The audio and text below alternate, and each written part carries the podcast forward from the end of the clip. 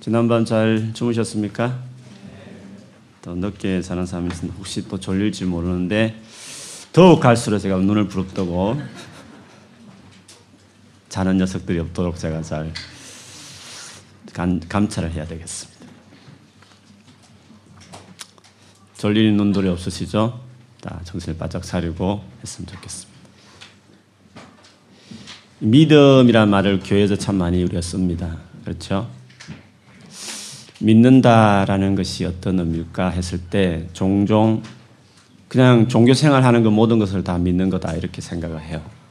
교회 열심히 다니고 또 열심히 성경 보고 또 나름대로 기도하고 또 교회 봉사도 하고 이러면 믿는다. 그렇게 그걸 믿는다 이런 말을 쓸 수 있습니다.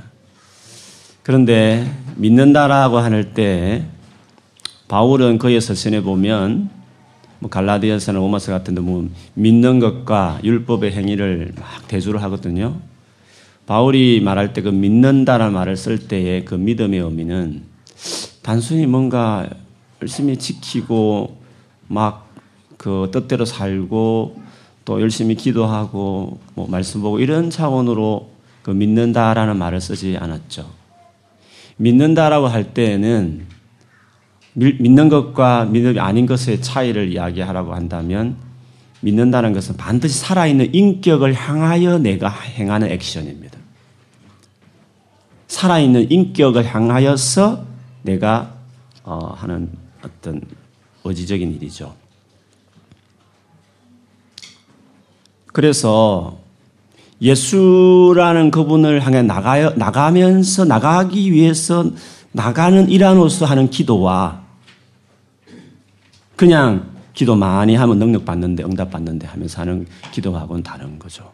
바리새인들이 하는 기도와 예수님이 말씀하신 기도는 다른 거죠. 바리새인들의 기도와 세리의 기도는 다른 것이에요. 바리새인들의 기도 누가복음 18장에 보면 나는 주님 일, 주일에 이틀 금식하며 제도 절대 짓지 않았으며 11조 열심히 드리고 그렇게 했습니다. 세리는 뭐라 했습니까? 고개를 푹 숙이고 감히 얼굴을 들지 못하고 성전 저 뒤에서 가슴을 치면서 내가 죄인입니다. 내가 죽을 죄인입니다. 나를 불쌍히 여겨주세요. 라고 기도했죠. 이 두 사람의 기도의 차이 뭡니까? 세리는 하나님이 필요하다는 것입니다. 그 하나님이라 인격이 필요하다는 것입니다. 그러나 바리새인들은 자기가 했다. 자기가 한다. 이렇게 잘했다. 그거를 그 기도에 이제 표현했다. 그게 이제 차이죠. 율법의 행위와 믿음의 행위는 그렇게 차이가 나는 것입니다. 죄를 이기는 것도 율법의 행위로 이기려는 사람이 있습니다. 죄 안 지어야 되겠어. 와, 나는 또 왜 그렇게 한 거야? 주님, 내가 다시 안 하겠습니다. 내가 내 힘으로 다시 끊겠습니다. 그 율법의 행위죠. 주님, 그러나 믿음은 주님 안 됩니다. 진짜 내가 너무 약합니다.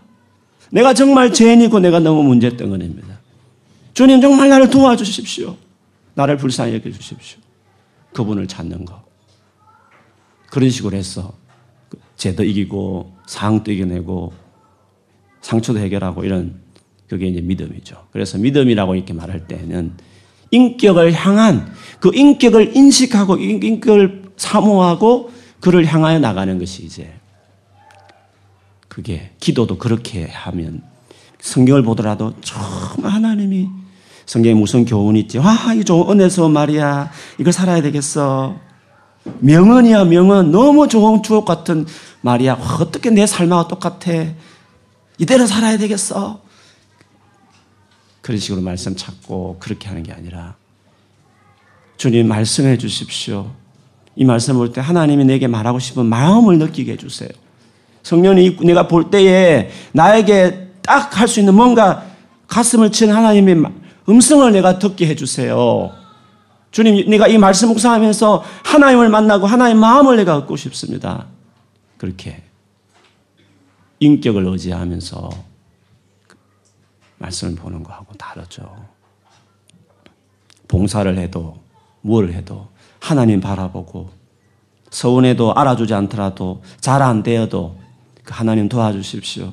하나님 바라보고 이렇게 하는 거 하고 나 열심히 했다 봉사하는데 저것들은 말이야 음, 봉사도 안 하고 예배도 왔다 갔다 하고 이렇게 하면서요 뭐 그 자기 했다는 그게하고 다른 거죠. 그런 점에서 이런 의미로 믿어, 믿는다라고 말할 수 있는 종교는 어, 기독교밖에 없습니다.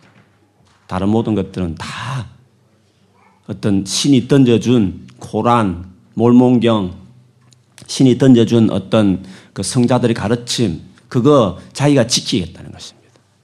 즉, 자기를 믿는 것이고 자기 의지를 가지고 살아가는 네가 해라. 네가 열심히 팔정도 하고 정욕을 절제하고 돌을 닦고 수양하고 열심히 네가 해. 네가 그 가르침도 살아봐. 할 수 있어. 네가 할 수 있어. 네가 너를 믿어. 너의 의지를 믿어. 죄도 안 지을 수 있다고 하는 너를 믿어. 네가 마음만 먹으면 되는 거야. 자기 개발하면 돼. 그거는 성경에 말하는 믿음의 완전 정반대죠. 정반대로. 존재를 신뢰하고 존재를 갈망하는 그게 이제 믿음이라는 거예요. 그런 점에서 무당은 좀 비슷해요. 무당은 신이라는 존재를 갈망하고 그 신을 상대하고 신의 음성을 듣고 신을 정성을 다해 대하고 섬기고 그렇게 하죠. 근데 문제는 그 신과의 관계는 노예죠, 노예. 강압, 엇박 지르고 안 하면 죽인다 그러고 어, 먹는 거 하나까지도 단수하고 이사 가는 건 괴로운 날다 잡아가면서 완전히 노예로 만들어져 그 그것들은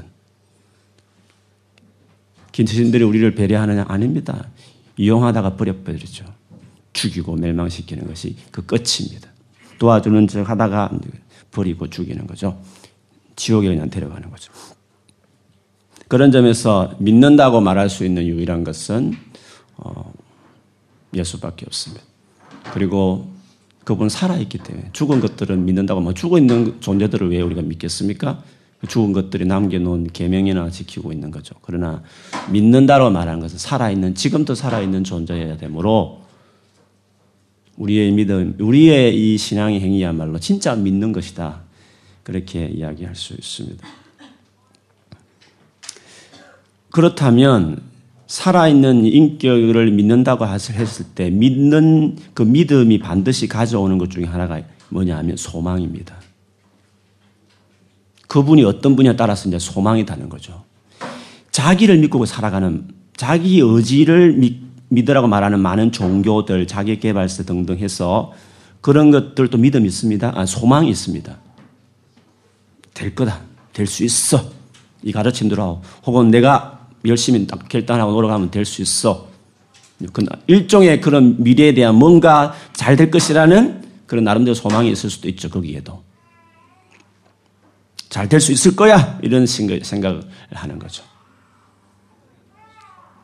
근데 내 힘으로 전혀 안 될 것 같다. 그는 아무리 기대해도 아무리 꿈을 꿔도 이루어지지 않을 것 같이 보여지는 것은 아예 접어버렸죠. 그건 안 돼. 그래서 믿음이 아닌 영역에서 갖는 소망은 그냥 긍정적인 사고입니다. 그냥 긍정적인 사고. 긍정하는 거죠. 미래가 잘 될 거야 라고 하는 것입니다. 긍정적인 사고하고 성경에 말하는 소망하고 다릅니다. 성경에 말하는 소망은 긍정적인 사고방식이 아닙니다. 성경에 말하는 소망은 하나님만이 이룰 수 있는 무엇을 기대하는 것이기 때문에 내 입장에 보면 전혀 할 수 없는 것입니다. 그래서 하나님을 믿지 않고서는 우리가 말하는 소망하는 그 영역은 다 안 믿는 사람들은 다 절망적인 것입니다. 안 된다고 말한다든지 아니면 안 되는 것인데 혼자 될 것이라고 착각하면서 거짓말에 그 휩쓸려서 그냥 열심히 그걸 따라가든지가 둘 중에 하나일 것입니다. 그런 점에서 우리가 정말 살아계신 하나님을 믿는다고 했을 때 그것을 그 살아계신 하나님을 믿지 않은 사람이 갖지 못한 특별한 이 소망을 가진 것을 보여줘야 됩니다. 소망이 있다는 것이야말로 진짜 어, 내가 믿음이 있다는 것을 보여주는 거죠. 믿음은 보이지 않는 것들, 실상, 바라는 것들, 보이지 않는 것들, 바라는 것들을 실상 같은 것처럼 보여지지 않고 아직도 안 이루어진 것들을 실상 딱 눈에 보인 증거처럼 그렇게 여겨지게 하는 것이 그게 믿음이기 때문에 믿음과 소망은 그래서 같이 가는 거죠. 사실 소망의 이야기는 오늘 본문이 아마 성경에 제일 그 잘 보여주는 내용일 것입니다. 에스겔서는 그 구약에 말하는 그 이스라엘 백성들이 완전히 멸망하는 그런 시대에서 활동했던 선지자였습니다. 그때 같이 활동했던 아주 멘토, 영적인 멘토는 예레미야 선지자였습니다. 또 비슷한 시대 하박국 선지자도 있었습니다. 물론 뭐 다니엘은 좀 궁궐에서 좀 높은 하이 클래스에서 활동했던 다니엘도 있고 에스겔은 이제 평민청에서 이제 활동을 했습니다. 예레미야가 멘토였죠. 예레미야 영향을 에스겔이 영적으로 많이 받았을 것입니다. 어, 그가 활동을 본격적으로 했을 것은 만 30세였습니다. 만 40, 30세 제사장 직분을 시작하는 나이입니다. 그때 하나님이 딱 그를 불렀습니다. 에스겔은 바벨론이 이제 침공해가지고 유다 나라를 3, 세 차례 걸쳐 침공을 하거든요. 처음 침공했을 때 다니엘 같은 이 석학들이 이제 끌려갔습니다. 바벨론 그것들을 써먹기 위해서 데려갔죠. 두 번째 이제 왔을 때 이제 기술자들 뭐 이렇게 조금 괜찮다 하는 그 다음 엘리트들을 이제 데려갔는데 그때 단 에스겔이 이제 2차 포로로 끌려간 것이었어요. 끌려가는 그 상황에 시대적으로 말들이 많았습니다. 특히, 특히 두 파가 있었습니다. 망한다는 파와 아니다 다시 재개한다 이 두 파가 있었습니다. 망한다 하는 것은 소수였습니다. 누가 나라 망하는 걸 좋아할 리도 없고 그걸 환영한 메시지 받아든 것은 매국노죠. 그렇지 않습니까? 나라가 왜 망해? 독립해야지. 나라를 지켜야 돼. 그게 주, 주류였겠죠. 나라를 망한다 하는 그 메시지가 하나님 메시지였습니다. 왜 너희가 범죄했기 때문에 참다 참다 이는 이제 심판이기 때문에 망할 수 없다. 그거를 하시는 메시지였죠. 그거를 아주 독하게 생명 걸고 전했던 사람이 예레미야였습니다. 진짜 침공했습니다. 포로로 끌려갔습니다. 1차. 또 침공해서 또 포로로 끌려갔습니다. 2차. 진짜 예레미야의 말이 맞다고 생각했습니다. 진짜 나라 망하는 거 맞. 2차 때는 여야긴이랑 왕까지도 끌려갔습니다. 그래요. 진짜 나라가 망하는구나. 예레미야 말을 다 이제 그쪽으로 이제 대세가 좀 기울이고 있었죠. 그래가지고 이제 끌려간 일단의 무리들이 있고 아직 남아있는 유다 땅의 사람들이 있었습니다. 에스겔은 끌려간 그 무리들 가운데서 말씀을 전하는 일들을 시작하는 거죠. 거기 있는 사람들은 이제 여러 가지 생각이 많은 거죠. 여기 이쯤 잠시 있다가 다시 돌아갈 것인가? 아니면 계속 여기 있는 것인가? 이런 생각들을 이제 그들은 입장에 서 있고.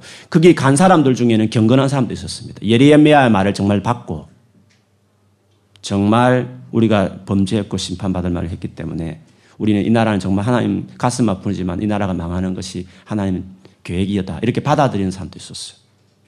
그래서 그 죽음을 맞이하는 사람도 있고 그 포로 끌려갈 때 그 정말 순수하게 가는 사람들도 있었고. 그래서 이제 거기 가 있는 사람들 중에 경건한 사람들이 좀 많이 거기에서 이제 에스겔이 활동을 하는 거죠. 에스겔은 그 포로로 끌려온 사람들 또 올 사람들을 위해서 그 속에서 다니엘과 함께 이제 사역하는 그 선지자의 역할을 했는데 그 사람들은 예수님 오심을 준비하는 그 남은 자들이기 때문에 그들이 중요합니다. 그래서 그 남은 자들에게 소망을 주고 또 예수님 오실 신약의 메시아를 고대하도록 하기 위해서 그런 식의 말씀을 하죠. 그래서 에스겔서나 다니엘서나 예레미야 같이 이렇게 마지막 나라가 완전히 멸망하는 그 시대에 살았던 선지자들이 예수님을 많이 예언해요. 그 선지서들을 보면. 그런데 예수님을 예언하는 것이 뭐 율법서도 있고 우리가 소위 말하는 역사서 안에도 있고 뭐 시편에도 있고 그렇잖아요. 근데 이제 예언서에 많이 있어요. 근데 예수님에 대한 예언을 했던 구절들 쭉 보면 대부분 정말 그 시대가 어려웠을 때 예언을 많이 했어요. 시대적으로 보면 나라가 망하느냐, 전쟁으로 망하느냐, 마느냐, 우리도 뭐 전쟁 이야기 늘 가끔 가끔 하잖아요. 전쟁 통해서 완전히 망하느냐 마느냐, 이 나라의 전체가 이게 완전히 무너지냐 마느냐 이런 급박한 이야기들이 있던 시대가 있었는데 좀 앞의 시대를 본다면 이사야 시대입니다. 이사야 시대는 아시리아라는 북쪽을 진짜 멸망을 시켜버렸어요. 그리고 남쪽을 막 공격해 오고 있는 그런 마당이었기 때문에 야 우리도 망하는 거 아닌가? 뭐 이런 생각을 많이 했죠. 그때 이제 이사야, 이사야 같이 활동했던 이사야는 좀 왕족이었기 때문에 궁궐 이렇게 위에 하이 클래스에서 사역했고 평민청에서 활동했던 또 다른 선지자가 미가였어요. 두 사람이 이제 같은 시대에 살았던 사람이죠. 이때 이 예언서에 보면 예수님에 대한 예언이 많아요. 특히 이사야는 아주 독보적이죠. 구약에 있는 복음서다 이렇게 할 정도로 이사야서는 아주 66 66장이잖아요. 66권처럼. 또 39, 우리 구약에 39권인데 39장까지 딱 내용이 나눠요. 40장부터 새로운 이두 개가 완전히 달라요. 내용이. 내용의 주제가. 그래서 이사야서는 어, 신약 성경이다. 이렇게 할 정도로 아주 복음적인 신약 시대 예수님과 신약 시대 일어날 것들 그 예언서에 너무 많이 담고 그 유명한 구절 그가 찔림은 그가 채찍에 맞음으로 우리가 제 사함을 받았다고 말하는 그 놀라운 구절도 그 이사야서에 나오죠. 미가서 베들레헴에서 메시아가 태어날 것이다. 그 미가가 그는 예언도 했죠. 그리고 또 암울한 시대가 지금 이 예레미야, 에스겔 같은 나라가 망하는 그 와중에 활동했던 그때도 예수님이 예언의 시가 많아요. 그리고 바벨론 포로 기간 동안에 에스겔은 계속 에스겔은 계속 있었죠. 망하기 전에도 있고 망하고 나서도 좀 계속 활동했어요. 에스겔과 함께 그다음에 다니엘 포로로 걸려 있는 그 어려운 시기에 선지자 거기에도 예수님에 대한 이야기가 예언이 있어요. 그 다음에 나중에 이제 그들이 이제 포로로 이제 돌아오잖아요. 기적같이 정말 일어나지 않을 것 같은 남북 통일처럼 그런 일들이 일어났는데 그래가지고 그들이 돌아오게 났는데 돌아올 때 대단한 기대를 했어요. 그 기대를 갖게 된 이유는 그 앞에 선지자들 이사야나 예레미야나 이런 사람들의 또 에스겔이나 이런 사람들의 그 예언 때문에 그래요. 왜냐 거기 그 예언들 보면 돌아오면 와 영광스러운 시대가 열릴 거다. 유대 중심의 전 세계를 다스리는 놀라운 시대가 열릴 거다는 식의 어떤 예언으로 그것 예, 예스겔, 예레미야, 이사야 이런 뭐 이런 것들이 다 모든 선지서 내용이 다 그쪽으로 보여지거든요. 그래서 큰 꿈을 부풀고 그들이 돌아왔죠. 돌아왔는데 가난하고 못 먹고 성전도 지었는데 영광스러울 성전이라고 했는데 솔로몬 성전 생 비교해 보니까 너무 초라하고 계집도 안 해보면 하면서 울고 슬프고 막 뭐야 약속대로 된 거야 만 거야 이사야, 예레미야 선지자들이 그 약속은 도대체 어떻게 가는 거야? 하면서 막 하다가 성전 짓다 말고 막 에이 모르겠다 말씀 들어서 살 필요 없어가지고 다시 세상으로 가고 막 이방인들하고 결혼하고 그래서 너에미야도 고생하고 에스라도 고생하고 끝문에 이제 말라기까지 나와가지고 막 다시 이야기하고 그 의미가 뭔지 이야기하고 그렇게 하죠. 어쨌든 그, 그 시대도 참 어려운 시대였어요. 이렇게 이 크게 어려웠을 때 이제 선지자들이 활동하는데 그때 그들이 예언했던 내용들을 보면 이제 메시아 예언이 많이 있죠. 근데 그 메시아를 어느 관점에 주로 많이 말하냐면 좀 포지티브한 관점에서 이야기 많이 해요. 승리의 왕, 놀라운 시대가 열릴 것이다. 영광이 있을 것이다. 축복 있는 메시아 왕국이 이루어질 것이다. 그런 식의 메시지가 많아. 아주 좋은 메시지들이 많았어요. 즉, 임금이냐, 고난 받는 어, 대제사장 같은 종이냐고 했을 때, 임금 쪽으로 예언이 많은 거죠. 예언서들은. 근데 그럼에도 불구하고 그 가운데 아니야, 고난 받고 죽는 시기의 메시아의 모습도 있어. 그 강조한 독보적인 선지사가 이제 이사야였습니다. 그래서 이사야는 딱 반을 나누는 거예요. 앞에 전반부는 영광스럽고 아주 힘있는 임금 같은 메시아를 이야기해요. 이방인을 정복하고 모든 민족을 심판하는 그런 어떤 메시아 왕국을 어, 정반부에서 막 그리죠.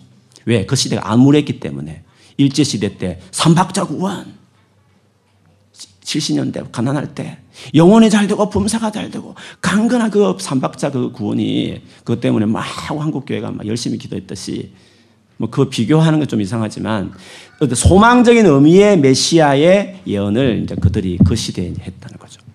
그런데 이사야는 뒷부분 40장 뒷부분 가운데 특별히 이제 여호와 종이라고 말하는 그 종을 향한 노래 이제 네 편이 나오는데 그것을 보면 고난 받는 메시아를 이야기하죠. 그래서 이사야는 그 균형을 좀 잡았어요. 그리고 또 말 끝에 가서 스가랴가 그랬어요. 스가랴도 딱 반으로 나눠요. 스가랴 앞쪽에는 6장까지도 뭐 정확하게 말하면 7, 8장은 사이 그리고 이제 9장부터 또는 어쨌든 6장까지 상반기에는 지금 말하는 이방인을 심판하고 이렇게 강력한 나라를 이루는 메시아 왕국에 대한 이야기를 상반기에 여러 가지 환상 뭐 여러 가지 환상 이야기 나와요. 근데 뒷부분을 가보면 이제 고난받는 은 30이 팔린다는 이야기도 거기 나오고 그 다음에 겸손하게 나귀를 타고 예루살렘 입성하시는 예수님에 대한 예언구조도 거기 나오고 왕이지만 겸손하고 정말 백성에게 버림받아 은30 정도밖에 가치가 안 되는 목자와 같은 그런 예수님을 이제 이야기해요. 그러나 비교를 해보면 상대적으로 그 승리, 어떤 영광의 그 예언의 메시지들이 많았기 때문에 그리고 예수님이 탄생하셨을 때 그 시대도 로마의 압자에 있었기 때문에 그런 메시아를 기다리는 거죠. 그런 예언을 그쪽으로 자꾸 생각을 하는 거죠. 근데 예수님은 고난받고 십자가에 도로 죽기 위해서 오신 메시아로 사역하셨잖아요. 그러니까 예수님을 이게 안 맞는 거죠. 그 예수님을 받아들일 수 없는 것이었습니다. 이 에스겔서는 물론 에스겔은 예언을 보면 크게 두 가지 방향이 있습니다. 하나는 이제 완전히 멸망하기 전에 예언했던 메시지가 있어요. 그리고 진짜 멸망했다는 소식이 딱 전해지고 전해지는 그 시점에서 하는 메시지 내용이 좀 달라요.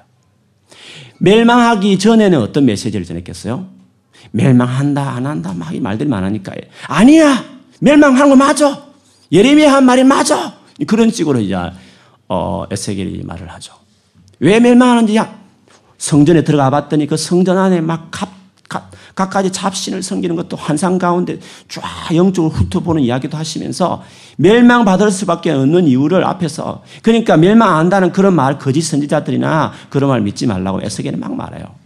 그렇게 믿을 만할 수 있었던 이유는요. 망할 줄 알았는데 시드기야가 11년을 통치를 해요.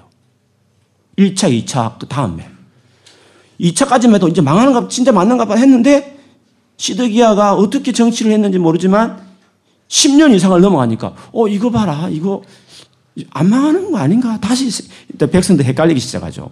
그리고 소문이 들리기를 애굽에서 자기들 도와주겠다 한다는 그런 그런 어, 애굽의 왕들이 도와준다는 말이 있다고 하는 소문이 또, 막 바닥에 전해지기 시작하는 거예요. 그래서 다시 안 망한다는 쪽으로 대세가 이제 막 기울고 있는 그런 때였죠. 그래서 에스겔은 다시 예레미야 그 영적 멘토의 말이 맞다. 다시 죄를 지적하고 심판의 메시지를 에스겔 이제 앞부분에 이야기를 해요. 그리고 막 성전이 이제 아예 그 영광이 그게 성전이 떠나서 동편으로 아예 하나의 영광도 떠나버리고 이제 막 성전은 그 건물밖에 안 되고 이제는 망하게 할 수밖에 그런 식으로 한상을 막 에스겔서에 이야기를 하죠. 그런데 이제 오늘 이게 36장 뭐 이쪽 30장을 넘어서면서 소망의 메시지를 같이 하기 시작해요. 왜 이 예언을 하게 되느냐 하면 특별히 38장은 어 지금 마치 카톡이 있으면 빨리 연락을 됐을 때 카톡이 없는 시대였으니까 이미 유다 땅에서 이미 망해버렸어요. 진짜 완전히 예루살렘도 망해버렸어요. 근데 그거를 카톡이 없으니까 금방 소식을 못 전하잖아요. 그래서 이미 망해버렸는데 그 포로로 가 있는 사람들은 모르고 있는 거죠.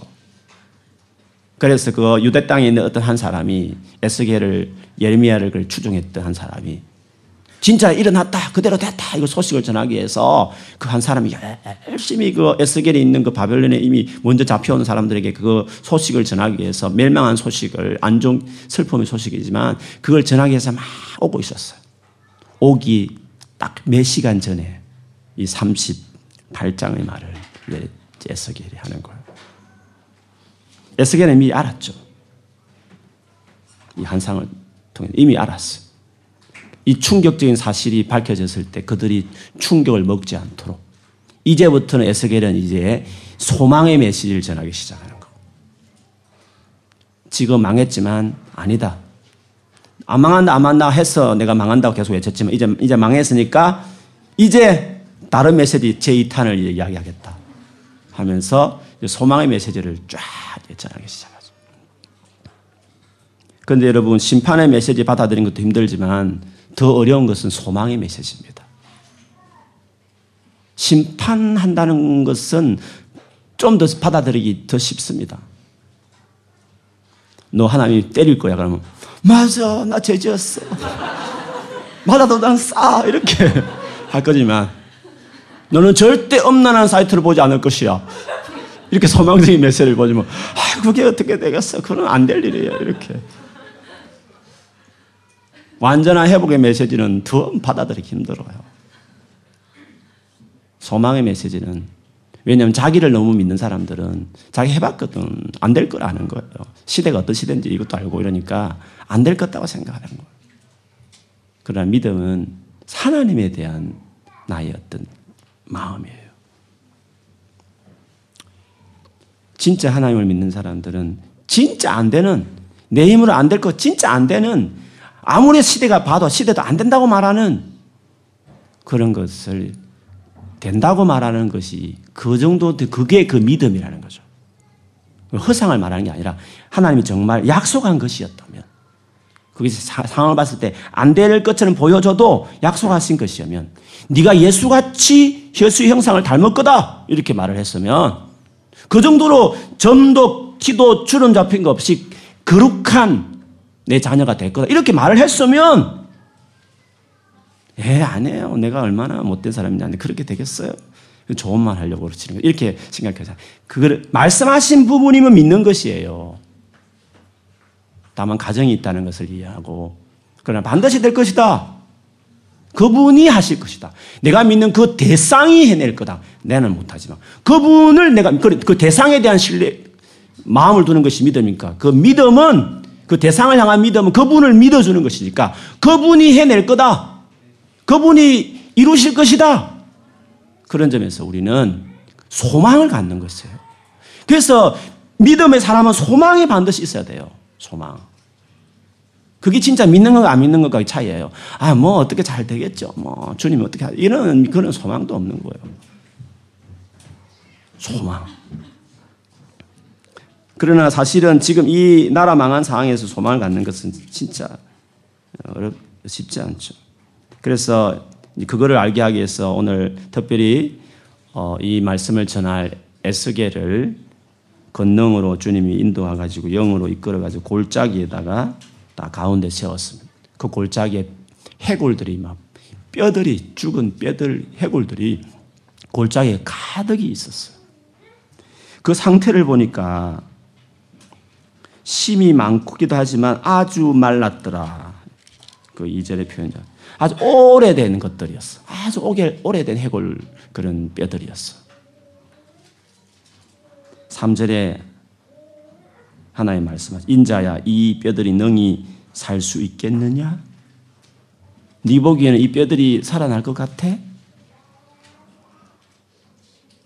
에스겔도 소망의 메시지는 자기가 전할 사람이 장본인이니까 이제 하나님이 일단 이놈부터 믿음을 갖게 되는 거잖아요. 소망을 가진 메시지를 전하는데 자기도 헷갈리고 될까 말까 이렇게 만드는 거잖아요. 그래서 에스겔부터 지금 소망 갖게 하기 위해서 일단은 데리고 가서 니는 믿어? 이 뼈들이 이 바짝 나는 이 많은 뼈들이 살아날 수 있다고 너는 생각해? 에스겔이 의견을 물었죠. 에스겔도 좀 무한한 거죠. 이렇게 입장 곤란한 상태가 된 거죠. 입장 곤란할 때는 항상 하는 대답이 있죠. 주께서 하시나이다.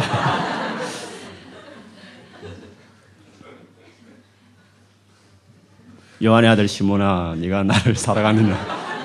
주께서 하시나이다. 이게 정답이죠. 믿음이 없는 거죠. 그렇지만 믿고 싶다는 마음을 가진 고백이라고 생각해요.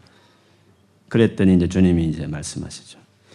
5절부터 6절까지 보면 핵심은 생기입니다. 생기. 생기를 넣어서 힘줄도 살도 가죽도 그리고 한 다음에 생기를 넣어서 살게 해라라고 그리고 내가 여호와라는 것을 이제 그들이 비로소 알게 될 것이다. 여호와가 했다.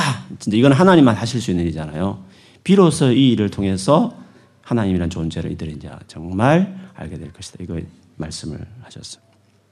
자, 그런데 이제 이 환상이 꿈인지 환상인지 어쨌든 뭐 신비롭게 이걸 이 상황을 이렇게 에스겔이 경험을 했는데 이게 무슨 의미인가? 이게 뭘 말하려고 지금 한 건가? 지금 분위기 속에서 지금 background 설명했기 때문에 대충 여러분 감을 잡으셨겠지만 일단 이 뼈는 이 뼈는 이스라엘 백성들을 이야기하는 겁니다. 그렇죠? 마른 뼈라는 건 포로로 끌려가 가지고 더 이상 나라로 회복 불가능한 완전 망하 처지 이제 노이게 때 있는 그 이스라엘 백성들의 상태를 마른 뼈와 같다 이렇게 이제 설명하는 거죠. 그런데 여러분 에스겔이 대언을 하는데요. 즉 하나님을 대신해서 이제 하나님 말씀을 선포하잖아요. 대언을 두 번 해요. 두 번. 첫 번은 뼈를 향해서 대언하고 두 번째는 생기를 향해서 대언을 해요. 뼈들을 바라보면서 이제 응? 뼈들을 바라보면서 제대로 인간이 돼! 뭐 이런 식의 어떤 뼈들을 향해서 어, 대언을 하죠. 그 뼈는 누구라고? 이스라엘이죠. 그 시대에 살아가는 이스라엘 향해서 하나님이 대언자가 되어서 내 백성들아 너희들은 살아난다. 이 살아난다는 의미는 뭐냐면 포로에서 돌아올 것이다 그런 뜻이에요. 산다는 것은 살아남의 의미는 완전히 죽고 끝나 이 나라 끝날 것 같지만 아직 살아난다는 건 아니야. 다시 나라가 회복되고 돌아올 것이다라는 의미의 이 살아난다는 의미는 그걸 해석을 11절에서 14절에 해석을 해요. 소망이 없다, 멸절되었다, 11절에 그렇게 생각하는 그들에게 12절에 너는 대언하여 그들에게 이르기를 주 여호와께서 말씀하시길 내 백성들아 내가 내가 너희 무덤을 열고 살아나는 것을 이렇게 표현한 거죠. 무덤에서 나오는 건 살아나는 거죠. 너희로 거기서 나오게 하고 이스라엘 땅으로 들어가게 하리라. 그러니까 살아난다는 것은 이스라엘 땅에 들어간다 그 뜻을 이야기하는 거예요. 그거는 그 시대의 백성들에게 전해야 될 대언할 하나님의 미래에 행할 일인 거죠. 근데 사실은 이것보다도 이 첫 번째 것보다도 더 중요한 게 두 번째 대언이에요. 생기를 향해서 생기를 영어로 브리드, 브리드 해서 호흡이거든요. 이거는 성령을 말해요. 성령.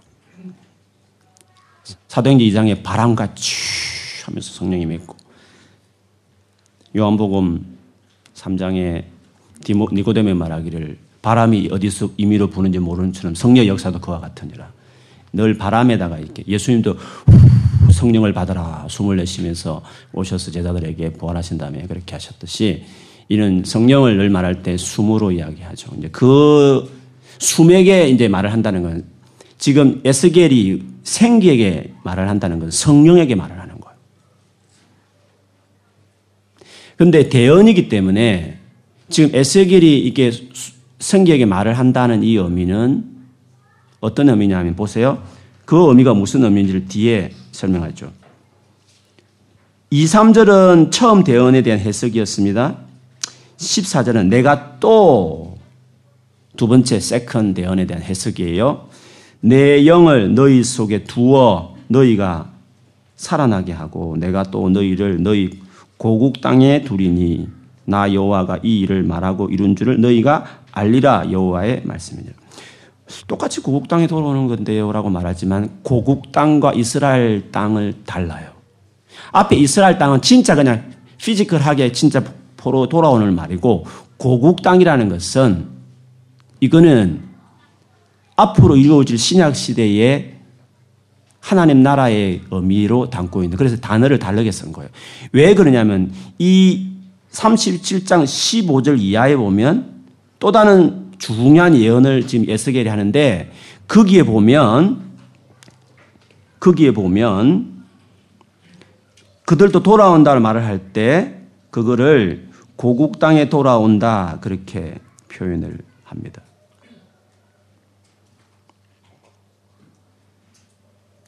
21절에 보면 끝에 고국 땅으로 돌아가게 하고. 근데 여러분 15절부터 마지막까지를 보면 이 돌아올 때 돌아오는 것을 어떻게 하느냐면 한 돌아올 때 이제 남북이 막대기 두 개를 가지고 남, 남쪽 막대기, 북쪽 지판 막대기 합쳐가지고 이렇게 합형케 되어지는 일이 일어날 것이다고 말한 뭔가 새로운 어떤 화목, 원수같이 지내던 두 어, 남북이 합쳐지는 합형의 어떤 상황을 설명을 해요. 막대기로 이렇게 표현을 해요. 그 다음에 이어서 그래서 고국 땅을 그래 다음에 고국 땅은 돌아올 것이다 고 고국 땅을 이제 21절에 말한 다음에 근데 그 하나 된 나라를 이끌 수 있는 한 임금이 나올 것이다고 22절에 이야기해요. 그 임금이 모두를 다스리게 한다고 그랬어요. 두 민족이 아니라 나뉘지 않게 될 것이고 그 다음에 23절에 보면 각가지 우상들을 그 더러운 것들은 다 이제 버리는 깨끗한 때가 될 것이라고 말해요. 그러면서 이 임금이 뭔지를 24절에 내 종 다윗이 그들의 종이 되리니 그들 모두에게 한 목자가 있을 것이라. 내가 내 규례를 준수하고 내 율례를 지켜 행하며 25절 내가 내 종 야곱에게 준땅곧 그의 조상들이 거주하던 땅에 그들이 거주하되 그들과 그들의 자자 손손이 영원히 거기에 거주할 것이요 내 종 다윗이 영원히 그들의 왕이 되리라 내가 그들과 합평의 언약을 세워서 영원한 언약이 되게 하고 또 하면서 다윗이 뭐 죽은 옛날의 사람인데 지금 다윗이 다시 등장하는 거 아니잖아요. 지금까지 우리가 봤지만 이 다윗은 메시아를 말했어요. 지금 메시아가 다스리는 시대를 이야기하는 거거든요. 그래서 근데 메시아 시대에 다스리는 그 상황을 화평, 우리가 말하는 하나님과 새로 정말 화목해 되어지는 영원히 이제는 없어지고 생기고 그렇게 하는 이스라엘 어떤 왕조 시대 아닌 진짜 영원히 그 다윗 한 임금이 영원히 다신다 이 말은 예수께서 이제 완전히 오셔서 영원히 다스린 임금과 주로서 이제 사신다라는 것을 이게 설명한 거죠. 근데 이런 시대의 특징이 뭐냐 하면 앞에 다시 두 번째 대언 영을 향하여 대언했던 것처럼 14절 내가 또 내 영을 너희 속에 두어 너희가 살아 나게 하고 라는 말인 것처럼 성령이 오는 시대가 된다는 것이죠. 예수님, 에스겔은 어떻게 보면 예수님 입장이 대언 입장이라면 예수님의 어떤 중, 중보 사역, 십자가 죽음과 그 부활 이후에 이제 그 이후에 임하는 그 메시아 완전한 그 예수님이 죽어 부활하고 성천하셔서 보좌 앞에 앉으시고 임금이 되시는 이제 그 나라의 통치자로 임금을 앉으신 그 시대 이후에 주님이 제일 먼저 하신 이유가 성천하신 이후에 성령을 보내잖아요. 사도행전을 보면. 그, 그 주님이 영을 보내, 성령을 보내셔서 그 당신의 백성들에게 성령이 이제 임하게 거하게 하는 거죠. 그래서 내 영을 너희 속에 두어 이런 말씀을 하시는 것은 이 뒷부분은 신약 시대를 이야기하는 것입니다. 근데 이 성령을 주신 것을 26절 뒤에 보면 내 성소를 그 가운데 세워서 영원히 이르게 하리니. 27절 내 처소가 그들 가운데 있을 것이며 나는 그들의 하나님이 되고 그들은 내 성소가 되리라. 내 성소가 영원토록 그들 가운데 있으리니 내가 이스라엘을 거룩하게 하는 여호와인 줄을 열국이 알리라 하셨다 하라 성소가 그들 안에 세워질 것이다.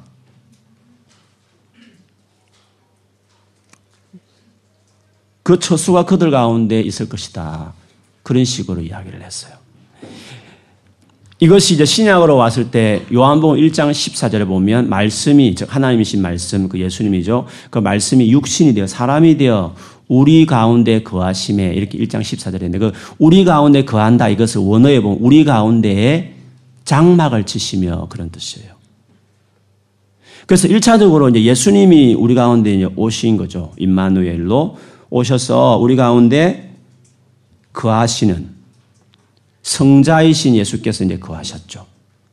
그분이 성천하신 이후에 성령께서 이제 오셔서 고린도전 3장 16절 너희가 성전인 것을 알지 못하냐. 성령이 너희 안에 거하는 것을 너희가 알지 못하냐고. 그래서 우리 가운데 이제 성령이 이제 거하게 되는 거죠. 고린도서 6장 19절에도 너희가 성, 성전인 것과 하나님의 성령이 너희 안에 거하는 것을 너희 몸이 성전인 것과 하나님이 너희 몸 안에 거하는 것을 알지 못하느냐 이렇게 또 말씀을 하셨어요.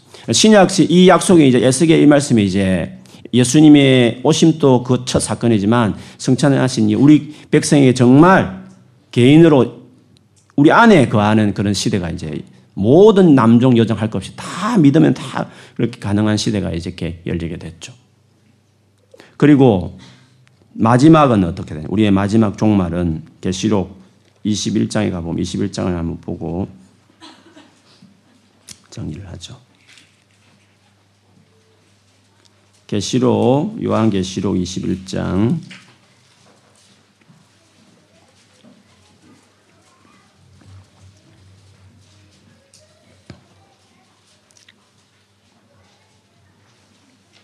21장 3절 3절부터 4절까지 아니 8절까지 읽죠. 3절부터 8절까지 답했습니까? 계시록 21장 3절에서 8절 같이 읽겠습니다. 시작. 내가 들으니 보좌에서 큰 음성이 나서 이르되 보라 하나님의 장막이 사람들과 함께 있음에 하나님이 그들과 함께 계시리니 그들은 하나님의 백성이 되고 하나님은 친히 그들과 함께 계셔서 모든 눈물을 그 눈에서 닦아주시니 다시는 사망이 없고 애통하는 것이나 곡하는 것이나 아픈 것이 다시 있지 아니하리니 처음 것들이 다 지나갔음이로라. 보좌에 앉으시니가 이르시되 보라 내가 만물을 새롭게 하노라 하시고 또 이르시되 이 말은 신실하고 참되니 기록하라 하시고 또 내게 말씀하시되 이루었도다. 나는 알파와 오메가요. 처음과 마지막이라. 내가 생명수 샘물을 목마른 자에게 값없이 주리니 이기는 자는 이것들을 상속으로 받으리라. 나는 그의 하나님이 되고 그는 내 아들이 되리라. 그러나 두려워하는 자들과 믿지 아니하는 자들과 흉악한 자들과 살인자들과 어명하는 자들과 점술가들과 우상 숭배자들과 거짓말하는 모든 자들은 불과 요항으로 타는 못에 던져지리니 이것이 둘째 사망이라. 아멘. 마지막 종말 끝에 대한 여기도 특징 중에 하나가 하나님이 하나님의 장막이 사람들과 함께 있었다. 이렇게 말을 했습니다. 결국 에스겔서의 예언이 그래서 이제 메시아에 대한 예언이며 또 예수로 말미암아 결국 우리에게 완성될 하나님 나라에 대한 예언을 에스겔이 그렇게 했습니다. 이런 유의 이제 말씀들이 연서에 많이 있는 것이죠. 우리가 오늘 이제 부활절을 기념하는 주일인데 우리 아까 형배도 그렇게 서도의 찬양 중에도 이야기했지만 우리에게 부활은 어떤 의미야? 예수님 옛날 부활해서 나도 나중에 예수님 재림하시 나도 부활할 거야 그런 차원이 아니에요. 과거적이고 종말론적인 부활로만 받아들이면 안 되고 그것도 당연한 거지만 그러나 부활하신 그분이 지금 살아계신 거죠. 그리고 그 살아계신 그분이 당신의 영을 당신의 영을 성령을 우리에게 주셨다는 거죠. 그러므로 성령이 내 안에 있다는 것은 성령을 달리 예수 영이라고도 말을 하거든요. 그러므로 내 안에 예수님이 계신 거죠. 그러면 부활은 과거의 확실한 사건이었고 미래에 내 몸이 느낄 만큼 확실한 일이 되겠지만 그러나 이 중간에 있는 어떻게 보면 우리에게 더 실질적인 현재의 이 많은 시간 안에 부활의 의미는 내 영 안에, 내 안에 그 살아계신 예수의 영이 지금 현재 내 안에 있다. 부활은 나의 현재적인 것이다. 내 안에 있다. 이렇게 어, 보는 거죠. 그게 이제 부활에 대한 우리가 제일 중요한 의미입니다. 뭐 다 중요하지만 직접적인 일이라는 거죠, 부활은. 내 현재 삶에 직접적인 뭔가 영향을 주고 직접적으로 뭔가 내 삶 안에 어, 일을 일으키는 일들이 부활 사건이. 그 부활하셨기 때문에 살아나셨기 때문에 지금 현재 내 안에 거하게 되는 나와 같이 살게 되는 성령이 나를 성전처럼 삼고 내 안에 머무는 그런 시대가 된 것이 그 부활 때문에 부활 때문에 가능했다는 거죠. 그래서 이제는 내 안에 예수님이 있다. 내 안에 하나님이 지금 계신다. 그게 중요하죠. 나는 성전이기 때문에 그래서 내가 엄행하지 말아야 될 이유 나는 이 몸이 깨끗한 성, 성령이 계신 나의 전이기 때문에 그래서 이제 문제는 내 안에 이제 성령이 이제 살아나고 역사하고 막 이끌어 가야 되는데 안 되는 이유는 이 성전이 내 몸이 더러운 거예요. 너무 어두운 것이에요. 그 성령이 말씀해야 되는데 그 말씀이 잘 안 들리는 것이에요. 하나님 역사하지 않는 것도 아니고 하나님께 내게 말씀하지 않는 것도 아니고 나를 인도하지 않는 것도 아닌데 내가 이 성전이 더러운 거예요. 그래서 어젯밤에 말하는 거룩이 그렇게 중요한 이유는 그렇게 하나님 앞에 자기 삶을 드리고 십자가의 보혈로 깨끗하게 하고 내 안에 있는 성령이 또 안에서 막 도와서 진짜 그분이 나의 삶을 딱 주인 되게 정말 딱 주님과 같이 이렇게 한 마음이 되게 살아갈 수 있는 그 상태로 이렇게 나를 세트하는 것이 현재 살면서 내 안에 있는 성령이 얼마나 놀라운지를 실제로 맛보는 삶을 맛보는 삶을 경험하게 된다는 거예요. 그래서 일단 성령이 내 안에 거하시는 건 놀라운 사실이에요. 진짜 예수를 믿는 사람은 그렇죠. 그러므로 내 안에 거하신 내 안에 성령이 있다는 사실, 그분이 얼마 어마한 하나님이라는 사실을 기억하는 것이 중요해요. 어, 근데 이 사실을 잘 모르는 사람들이 있어요. 그래서 바울이 역시 또 에베소 교회를 위해서 기도했는데 그 부분은 찾고 우리가 기도하겠습니다. 에베소서 1장에 보면 지혜와 계시의 영을 주사 전에 읽었던 1장 하나님을 알게 하시고 마음의 눈을 밝혀 부르심의 소망이 무엇인지를 알게 해 주시옵소서. 그리고 앞으로 우리가 누리게 될 우리를 위해 준비한 그 하나님 나라 영광, 기업이 얼마나 놀라운 것인지도 알게 해 주십시오라고 기도한 다음에 마지막 기도가 19절이에요. 19절 같이 읽어 보겠습니다. 시, 1장 19절 시작. 그의 힘의 위력으로 역사하심을 따라 믿는 우리에게 베푸신 능력의 지극히 크심이 어떠한 것을 너희로 알게 하시기를 구합니다. 우리 안에 능력, 역사하신 베푸신 능력이 얼마나 큰지, 얼마나 너희에게 큰 능력이 너희 속에 있는지를 내가 좀 알았으면 좋겠다라고 바울은 예수 믿으면서도 그걸 모르는 거죠. 내가 지금 정말 엄청난 일들을 삶을 살아낼 수 있는 능력이 내 안에 있다는 것을 우리가 모르고 사는 거죠. 그것이 성령이 내 안에 들어와 있다는 것은 그 어마어마한 능력이 내 안에 이미 와 있다는 거죠. 그게 얼마나 어마어마한 능력인지를 20절에 가보면 그 능력이 예수님 안에 한번 역사했는데 죽은 자 가운데 살리고 아예 성천도 씻겨버리고 모든 것들 위에 뛰어난 이름이 되게 하여서 만물을 발 앞에 복종시키게 만드는 바로 그것이 그 능력인데 그 똑같은 능력이 바로 지금 현재 내 안에 있는 성령이라는 거죠. 그 똑같은 똑같은 그 그렇게 역사했던 그 성령이 똑같이 내 안에 있다는 거죠. 그 요지는 거예요. 성령이 나를 통해 살아내게 성령이 나 안에서 활동하게 해주는 게 중요해요. 그거를 내가 지금 안 하고 있기 때문에 성령이 안에서 시기하기까지 근심하고 사모하기는 하고 있지만 뭔가 성령의 그 능력이 내 삶에 안 나타나는 거죠. 그럼 어떻게 해야 되지? 그 어젯밤 저녁에 메시지. 그, 그거를 투사해야 돼요. 그 삶을 들어야 돼. 그래야, 그 정도 돼야 진짜 믿는 맛을 그때 경험하는 거야. 진짜 맛이 그, 크리스찬 삶이 이렇게 위대하구나 그때 깨닫게 되는 거죠. 그 전까지는 몰라요. 믿어봐도 소용없더라고. 열심히 하면 아무 소용없더라고. 나도 한때 다 해봤어. 이런 말이나 하고 앉아서 그렇게 냉소적인 태도를 마치하죠. 안 해요. 놀라운 미러클의 삶이 지금 또 하나님이 내 삶을 통해 역사하신 놀라운 삶이 있는 거예요. 근데 그 모든 것들이 부활을 통해 결정적으로 내 삶에 가능하게 되었다. 그러므로 이 말씀을 이 소망 그런 점에서 우리는 소망을 가져야 돼요. 어떤 부분이든지 여러분이 지금 생각하고 있는 모든 영역에서 갖는 절망이나 안 될 것처럼 보이는 삶에 있어서도 그리스도와 함께 그분이 원하시는 어떤 그 위대한 삶으로 내가 나아갈 것이라는 꼭 내 계획도 이루어진다는 의미가 아니라 내 계획보다 훨씬 더 능가한 놀라운 삶이 나의 능력 이상의 뭔가 주님이 내 안에서 그분께서 역사하셔서 나의 삶을 만들어낼 그런 나의 미래에 대한 확실한 소망, 특별히 절망이 더 깊은 어떤 환경과 어떤 상황을 만났을 더더욱